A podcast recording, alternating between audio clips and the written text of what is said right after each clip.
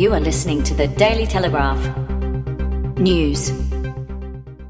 Hi, I'm Simran Gill from the Daily Telegraph with the top stories for Thursday, June 13. Treasurer Dominic Perrottet will ask the federal government for up to $3 billion towards Sydney's critical Metro West project linking Parramatta to the CBD. In an interview ahead of Tuesday's state budget, Mr. Perrottet also said the state needed to talk about gas as a means to supply energy needs when the Liddell coal fired power station shuts down. Troubled veterans who turn to the government for help are faced with a bewildering 309 online forms and are mired in acres of red tape and long delays. The draft of the government's own long awaited Productivity Commission report says the current system spends $13.2 billion on 166,000 veterans each year but is not fit for purpose. The department has failed to adequately look after veterans' well-being or mental health or effectively assist their transition into civilian life, it said. Veterans are forced online to apply for help and are faced with a choice of 309 detailed forms that can take months to process and are sent back repeatedly with any error of terminology. There are so many hoops, veterans are advised to get an advocate to help guide them through the system. Vietnam Veterans Federation spokesman Graham Walker said, Some of those advocates are Vietnam veterans aged in their 90s and they are not being replaced. The first step is to identify yourself, but the Department of Veteran Affairs does not have that information and has to apply to Defence for your record, he said. So begins the unnecessary trail of paperwork that sometimes takes years to complete.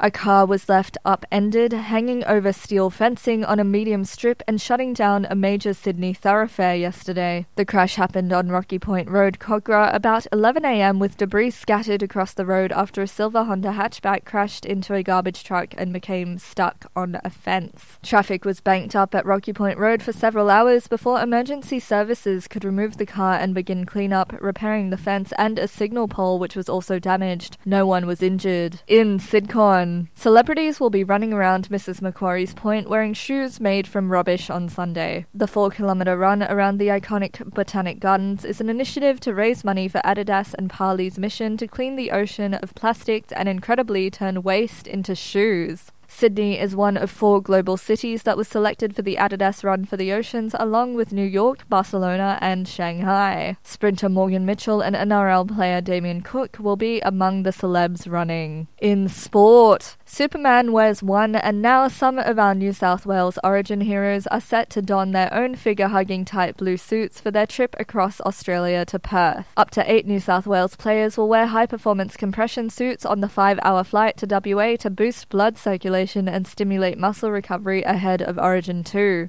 But it seems the high tech garments won't prevent on field injuries, with huge concerns over the hard state of the Optus Stadium field, which has already resulted in harm to several AFL players. And now for the weather. Sydney 21 degrees and cloudy with a slight chance of light rain in the morning. Canberra partly cloudy at 16 degrees, high chance of rain in the early morning. Newcastle cloudy with a medium chance of rain in the morning and afternoon, 22 degrees. And Wollongong 21 degrees and partly cloudy with a slight chance of light rain in the morning. And that's all the news for now. If you're after more news, head to dailytelegraph.com.au or subscribe to this podcast.